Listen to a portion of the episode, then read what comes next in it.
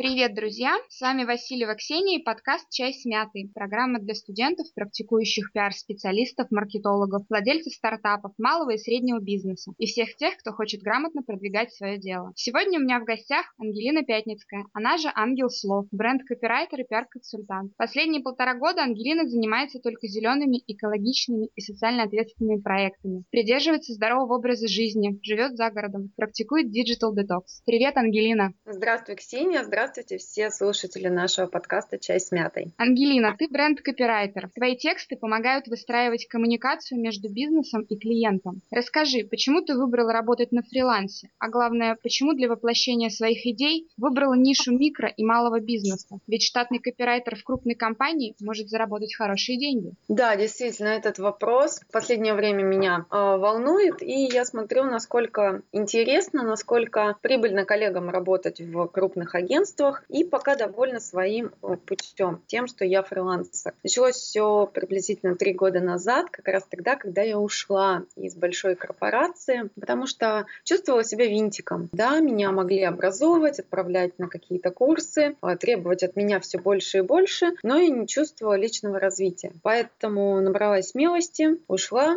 и мы с Авророй Батаревой придумали проект доступного копирайтинга. Я всегда очень хорошо писала, с детства, работала редактором в журналах, в газетах, а, выигрывала конкурсы, мои сочинения зачитывали и так далее, и так далее. И читала очень много книг. И считаю, что любой специалист, эксперт в любой сфере должен очень много читать. Говорят, что примерно 200-300 книг в год на какую-то определенную тему. Это все равно, что если бы у вас был личный ментор именно на эту тематику. Поэтому книг по копирайтингу перечитано мной очень много. А, дай бог, чтобы у меня когда-нибудь была своя. Пока останавливались на семинарах. Так вот, придумала проект доступного копирайтинга, и сначала все было очень здорово, когда помогала только некоммерческим благотворительным проектам, потому что думаю, что наши слушатели знают, что экологические, некоммерческие благотворительные проекты часто страдают от трех вещей. Первое — это отвратительный дизайн, второе — это нелепые, э, либо слишком официальные, либо унизительно простецкие тексты, ну и третье — это, наверное, недостаток финансов. И может быть,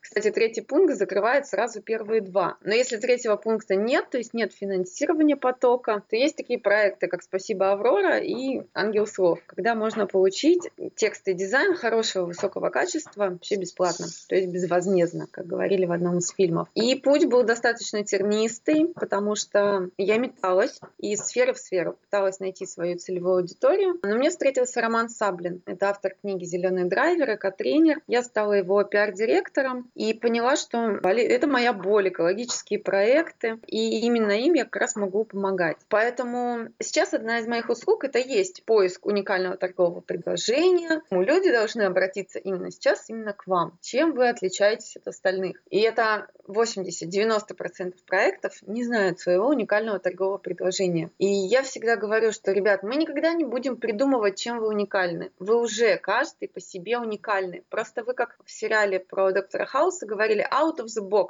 Выйдите из коробки, посмотрите на себя со стороны. Вы должны быть вертолетами, взлететь над проблемой или над своим проектом и посмотреть на него. Чем же он такой классный? И вот у меня это органично все выросло, поэтому я стараюсь каждому проекту сейчас также помочь стать уникальным. Почему я не пойду сейчас, например, в агентство, чтобы зарабатывать цифры с, там, с тремя или там, четырьмя, пятью и так далее нулями? А, потому что это мой осознанный выбор стать фрилансером. Хотя в агентствах, я знаю, есть случаи, когда работники живут в одном городе или стране и работают удаленно, но это все равно привязка. Привязка к проектам агентства, привязка к команде, к людям, привязка к направлению работы агентства, к его политике. Мне очень нравится, что в каждом сейчас проекте, в котором я участвую, у меня меняется команда, меняются задачи, мои роли, я могу прийти как копирайтер, но вдруг э, у них э, нет ведущего на это мероприятие. Я понимаю, что я могу быть тому ведущей. Э, и поэтому моя вот роль участия контролируется только мной, ну и, естественно, остальными. Кто с этим согласен, не согласен. С точки зрения заработка,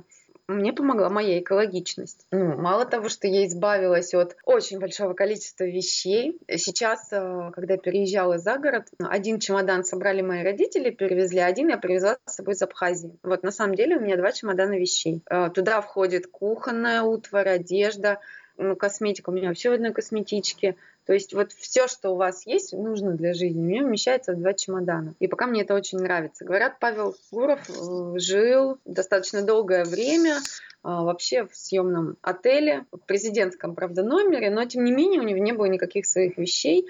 Именно как раз из-за того, что для свободы творчества, для вот этого out of the box нужно не привязываться к проектам, к людям, к вещам особенно. Да, вещизмом сейчас страдают очень многие на самом деле. Это вот перенасыщение покупками. Ты идешь и покупаешь то, что тебе абсолютно не нужно. И то же самое на самом деле с работой. Знаешь, как говорят, ты встаешь тогда, когда тебе не хочется, и идешь туда, куда тебе не хочется, для того, чтобы заработать на то, что тебе не нужно. Да, это бывает. И про э, перенасыщение тоже соглашусь, потому что по образованию я проект менеджер менеджер проектов, но мне всегда был интересен маркетинг. И потом я поняла, что я не хочу быть маркетологом, потому что ведь задача маркетологов в агентствах как раз продвинуть тот товар, сделать его популярным и продаваемым, который уже произвели и который нужно просто сбыть. То есть какую бы нам придумать рекламную акцию, какую бы нам придумать рекламную кампанию, чтобы это все раскупили. А когда ты создаешь услуги, ты даешь ценность людям. То же самое с текстами. Я сама иногда удивляюсь, как мне получается вести свои проекты, при этом десяток чужих. Но у меня чужие проекты в большем приоритете, чем мои, потому что у кого-то уже зажглось, у кого-то уже есть энтузиазм, желание что-то делать, и вот, может быть, им не хватает только вот, вот этих вот текстов, вот этого вот предложения, вот этого спонсорского предложения или красиво оформленного сайта, чтобы у них все дальше крутилось. И вот это, наверное, по правилу Паретта, когда 20% усилий должны приносить 80% результата. Я вот как, как ангел, наверное, прилетаю в проекты, особенно если это касается э, стратегии, либо медиа, пиар-плана, я смотрю все, что они делают, и говорю, ребята, например, у вас канал продвижения не работает. А, ну, например, эко-магазин продает замечательные товары, но у них нет Инстаграма сейчас. Сейчас Инстаграм, да кто-то вообще только в Инстаграме существует. Или группы ВКонтакте они не ведут. Или у них нет своего сайта. Или у них на сайте просто не написано, вот это основная ошибка на сайтах, не написано, где вообще находится организация или магазин, как туда позвонить и со скольки до скольки они работают. Расскажи, пожалуйста, что для тебя главное при работе с клиентами? Для меня самое главное – это его мотивация. Прежде всего я спрашиваю не что мы делаем, ну то есть ко мне приходят и говорят, например, Ангелина, нам очень нужно написать коммерческое предложение. А я спрашиваю, зачем? Вот, э, наверное, еще из лекции Стив Джобса, да, что есть вопросы, как, что мы делаем, как мы делаем. Только в третью очередь задаем вопрос, зачем. Я в первую очередь задаю вопрос, зачем это вам. И тут начинается работа уже, наверное, психолога, когда ты понимаешь, что нам нужна брошюра, например, потому что директор хочет разместить свою фотографию на первой странице и написать там от себя обращение. По-моему, сплат отлично выкрутились с этим кейсом, когда они в каждый тюбик зубной пасты сейчас вкладывают личное обращение президента а, к своим покупателям, ко всем потребителям. И там действительно больше 200 писем, а, душевных, простых, человечных. Я спрашиваю, зачем? И вот здесь вот история с тем, что нам нужно просто продать, для меня не, не, не идет. То есть э, бывали такие ребята, которые приходили, говорили, что мы выпустили новую экологичную серию. Неважно чего, вот новая экологичная серия. Мы хотим придумать для нее пиар-компанию. Я начинаю копаться и спрашивать, а что у вас экологичного? Вы начали там, печатать на переработанной бумаге, вы стали утилизовать э, сырье раздельно, э, вы перестали использовать вредные ингредиенты. В общем, оказалось, что ничего, но абсолютно ничего, что может быть включено в понятие экологичное, социально ответственное производство, нет. Это просто маркетинговый ход, а, они стали зелеными. Это называется гринвошинг, зеленый камуфляж, и с такими компаниями я не работаю. Иногда Слава богу, у меня такого не было, но были случаи у моих коллег, когда ты, в принципе, веришь компании, не видишь в этом подвоха, но потом оказывается, что и тебя тоже как-то использовали. То есть говорили одно, что тексты будут использоваться по одному, то есть либо на сайте, либо только в афишах ваше имя будет или наоборот не будет указано. Ну, в общем, нарушали, использовали это как-то, а, либо просто переписывали тексты и добавляли туда информацию, которую автор вообще не хотел делать. Я не составляют договоры, ну, то есть прям договор, да, официальный, приезжать в офис. Чаще всего это дружеские договоренности даже с ребятами, которыми я работаю впервые. Чаще всего общаемся по скайпу,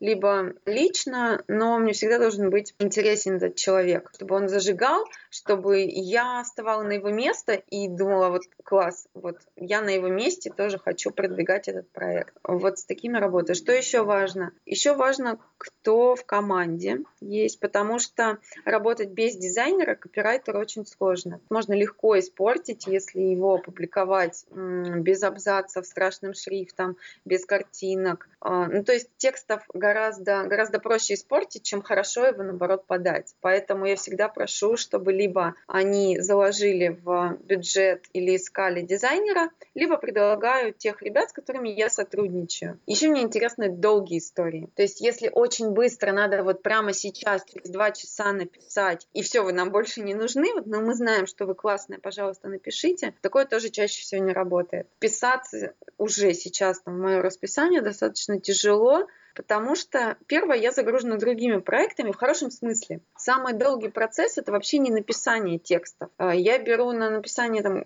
текстов от 3 до 5 дней. Это не значит, что я три дня сижу и пишу текст. Мои тексты такие очень креативные, у них есть идея. Вообще моя задача — писать тексты на такие темы, чтобы человек, которому в принципе не интересна эта тема, захотел его дочитать. А если вы уже знакомы с этой темой или вы что-то где-то слышали, чтобы вам было просто интересно читать этот текст. И что еще важно в общении с клиентом, это, конечно, фидбэк. Узнать, работает, не работает это все. Поэтому, когда клиент отключается после того, как ты ему все отправил, даже если он тебе заплатил, а, и все, в общем-то, нормально, мне очень интересно, что у них там дальше происходит как это повлияло на их организацию, компанию, акцию, потому что один из последних примеров я писала текст а, совершенно от себя, анонс мероприятия, и упомянула, что, друзья, пожалуйста, если вы хотите бесплатно участвовать в этом мероприятии, то запишите здесь и здесь, но вы должны быть готовы, что вас будут фотографировать. Оставили комментарий, его потом залайкали.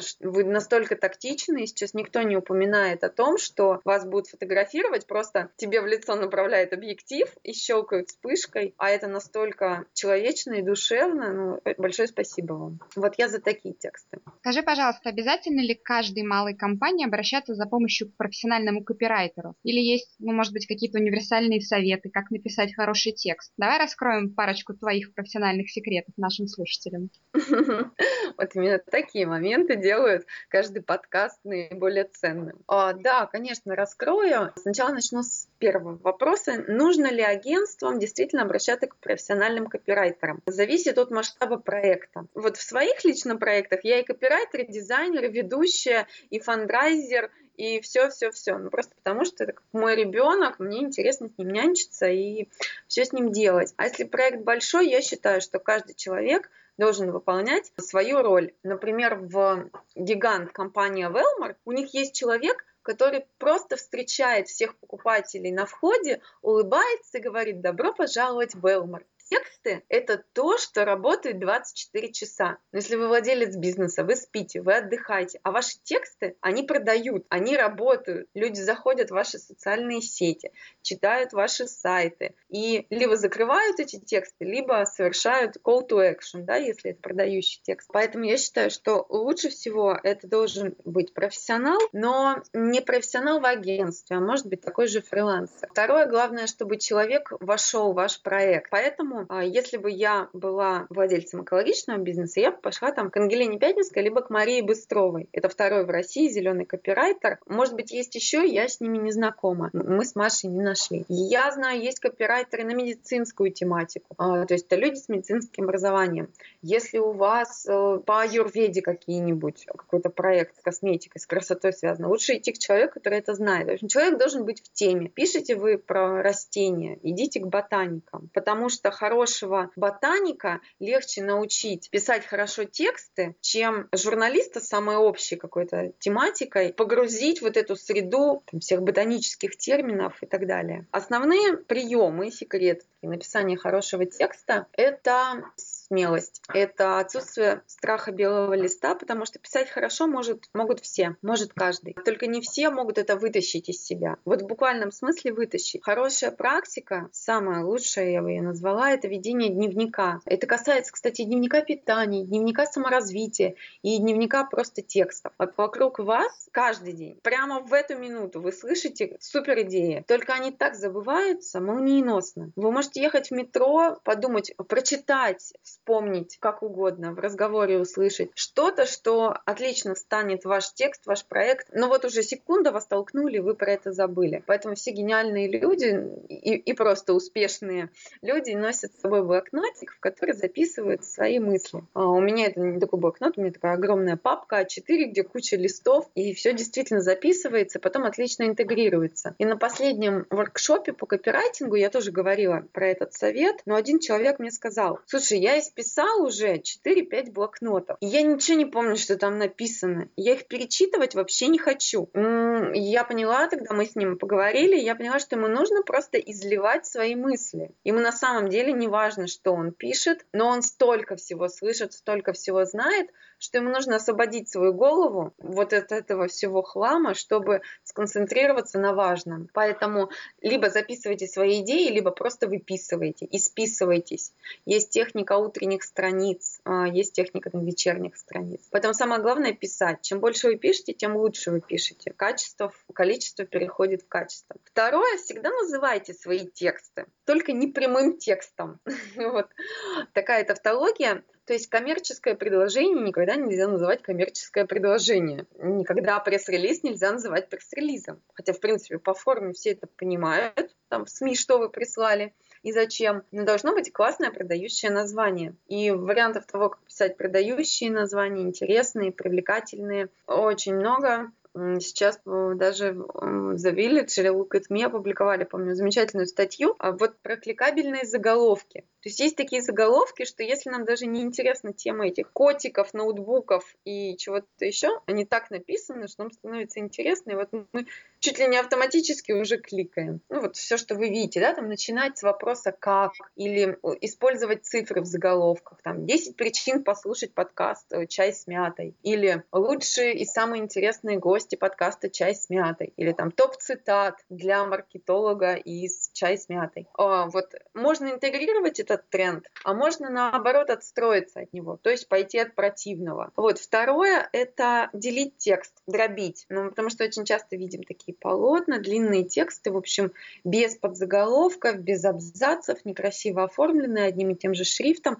Выделяйте ваши главные мысли. Но вы же, когда говорите, вы то повышаете тон, то понижаете, то вы становитесь ближе, дальше. Так и в текстах. Тексты — это ваша речь. Поэтому всегда нужно понимать, кому вы говорите. А если у вас напротив сидит как раз СМИ, многомиллионная, многотысячная, или хотя бы пара десятков, то обращайтесь к ним на «вы». Если уважаемый человек тоже лучше всего обращаться на «вы». Но тексты от души, от себя тоже можно публиковать, только они должны быть как раз опубликованы от вашего имени. То есть не от корпоративного аккаунта или от лица группы, а именно от вас. А, один текст, одна мысль. Не надо рассказывать о том, что вы хотите первое, пятое, десятое, и вы предлагаете стулья, столы и шарниры. Ну, в общем-то, это действительно может показаться, что у вас много всего, большой ассортимент и так далее. Этим вы теряете свою вот как нельзя быть для всех, так нельзя быть обо всем. Поэтому текст все-таки должен быть покороче, четче, дробленый и ясный. И в конце, естественно, call to action. То есть, что вы хотите от этого текста? Зачем? Первый вопрос, зачем вы пишете этот текст? А вы хотите, чтобы вам позвонили, вы хотите, чтобы к вам пришли волонтеры, вы хотите, чтобы вам написали. Всегда задумайтесь и всегда держите ответ на слово «зачем» до того, как вы начнете писать этот текст. Вот, поэтому многие копирайтеры думают, что секрет хорошего текста в правильно подобранных словах, но я говорю о том, что дело в знаниях, пользе и правде. То есть всегда давайте в своих текстах какую-то ценную информацию, рассказывайте, как эту информацию читатель может применить, вот буквально прямо сейчас пойти и применить. И всегда будьте правдивы. Если вас поймают на маленькой лжи, ну, в большем вам тоже, скорее всего, не поверят. Ангелин, а я знаю, что ты живешь за городом, но тем не менее работаешь в ритме большого города. Хотя твой распорядок дня очень своеобразный. Я знаю, что ты встаешь на рассвете и довольно рано ложишься спать. Как это все вписывается в твой рабочий режим? В рабочий режим это вписывается очень хорошо, потому что сама себе начальник. Я работаю действительно в утренние часы, как раз, когда мой мозг уже все обдумал за ночь, и я встаю и, и пишу, собственно, с ноутбуком. В это время не отвечаю на звонки, не отвечаю, стараюсь на сообщения. У меня не установлено никаких... Есть специальные программы, которые просто блокируют все социальные сети, все вот эти оповещения. Я стараюсь просто отключать звук и не заглядывать, потому что после книги Михаила Чикниминс, труднопроизносимая фамилия, называется «Поток». Я поняла, что действительно хочу работать только в потоке. Тогда, когда забываешь о времени, полностью сконцентрирована на задаче, и именно в потоке пишу тексты, генерирую идеи. Может быть, мне поэтому пришлось переехать за город. А жить в городе мне было очень тяжело, потому что, во-первых, огни, города, ну, в смысле люди, очень такой высокий информационный шум, да и просто шум машин. Поэтому обращаться к людям, которые ведут немного другой, чем вы, образ жизни, может быть сложнее, ну, с точки зрения, чтобы выйти с ними на коммуникации. Зато они вот возьмут вашу идею, ваш проект и будут с ним нянчиться и со всех сторон его рассматривать и